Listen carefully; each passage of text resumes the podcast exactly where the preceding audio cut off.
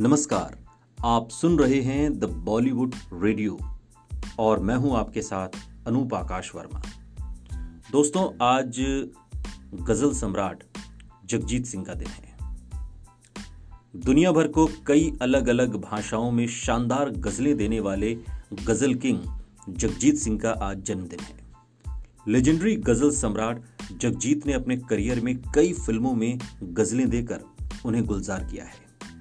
Music composer, musician और singer की आवाज़ में एक जादू था, जिसने हर उम्र के लोगों को अपनी ओर आकर्षित किया। जगजीत सिंह के जन्मदिन के खास मौके पर आइए जानते हैं कि कैसे एक नटखट सा बच्चा सबसे कामयाब गज़ल सम्राट बन गया।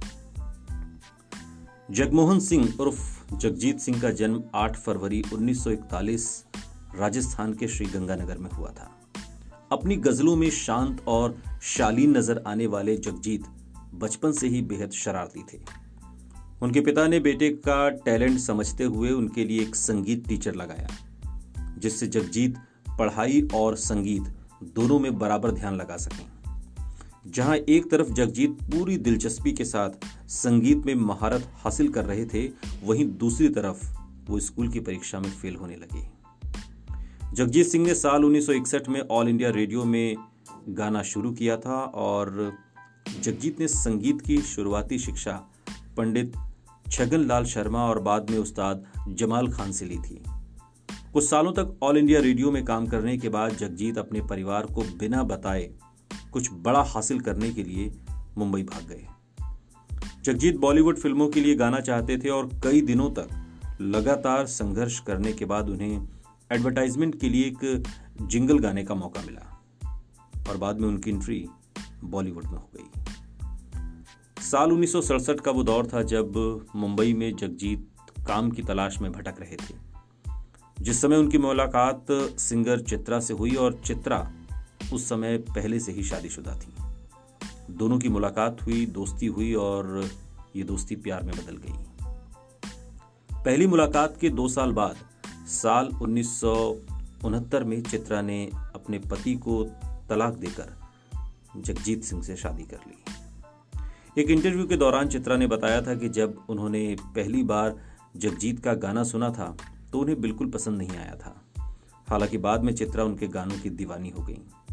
बाद में जगजीत चित्रा के गुरु भी बने। 1980 तक जगजीत सिंह एक गज़ल सम्राट के तौर पर अपनी पहचान बना चुके थे। दोनों कई बार साथ में कंसर्ट भी कर चुके थे। बेटे विवेक के जन्म के बाद 1977 में दोनों की एक एल्बम द अनफॉर्गेटेबल रिलीज़ हुई थी, जो एक ज़बरदस्त हिट साबित हुई। एल्बम के गाने बात निकलेगी से जगजीत को खूब पॉपुलैरिटी हासिल हुई। जगजीत सिंह की एल्बम द लेटेस्ट 1980 में रिलीज़ हुई और इस एल्बम का गाना, वो कागज़ की कश्ती, आपको याद होगा। वो कागज़ की कश्ती, वो बारिश का पानी, एक ज़बरदस्त हिट साबित हुआ। जगजीत ने इस गाने से हर किसी को अपना दीवाना बना दिया था। यह एल्बम जगजीत की ज़िंदगी की बेस्ट सेलिंग एल्बम रही। जगजीत सिंह और चित्रा के बेटे विवेक सिंह का एक कार एक्सीडेंट में निधन हो गया था। महज 20 साल के बेटे को खोने से सिंगर इतने सदमे में थे कि उन्होंने गायकी छोड़ने का फैसला कर लिया।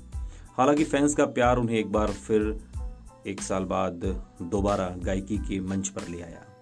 जबकि उनकी पत्नी चित्रा ने 1990 में बेटे की मौत के तुरंत बाद ही हमेशा के लिए गायकी छोड़ने की घोषणा कर दी। बेटे के सदमे से उबरने के बाद जगजीत ने लता मंगेशकर के साथ सजदा एल्बम के ज़रिए कम किया और बाद में सिंगर ने अर्थ साथ साथ और प्रेम गीत जैसी फ़िल्मों के लिए प्लेबैक सिंगिंग की। सरफरोश फ़िल्म का गाना होश वालों को खबर क्या? बेखुदी क्या चीज़ है? और दुश्मन फ़िल्म का गाना, चिट्ठी ना कोई संदेश, और तरकीब फ़िल्म का गाना इसका चेहरा मैं देखूँ? जगजीत के सबसे हिट गानों की लिस्ट में शुमार हैं। इसके साथ ही जगजीत ने फ़िल्म एक टीवी सीरियल आया था दरअसल, मिर्ज़ा गालिब समेत कई फ़िल्मों के लिए म्यूज़िक कंपोज किया। साल 2011 में जगजीत सिंह ने 70 साल पूरे किए और इस जन्मदिन के सेलिब्रेशन के लिए गज़ल किंग ने सत्तर कॉन्सर्ट साइन किए। यूके, सिंगापुर और मॉरिशस में कॉन्सर्ट करने के बाद सिंगर मुंबई में गुलाम अली के साथ परफॉर्म करने वाले थे। हालाँकि इससे पहले ही उन्हें ब्रेन हेमरेज हो गया। मुंबई के लीलावती अस्पताल में दो हफ्तों तक कोमा में रहने के बाद गज़ल किंग ने 10 अक्टूबर को दम तोड़ दिया।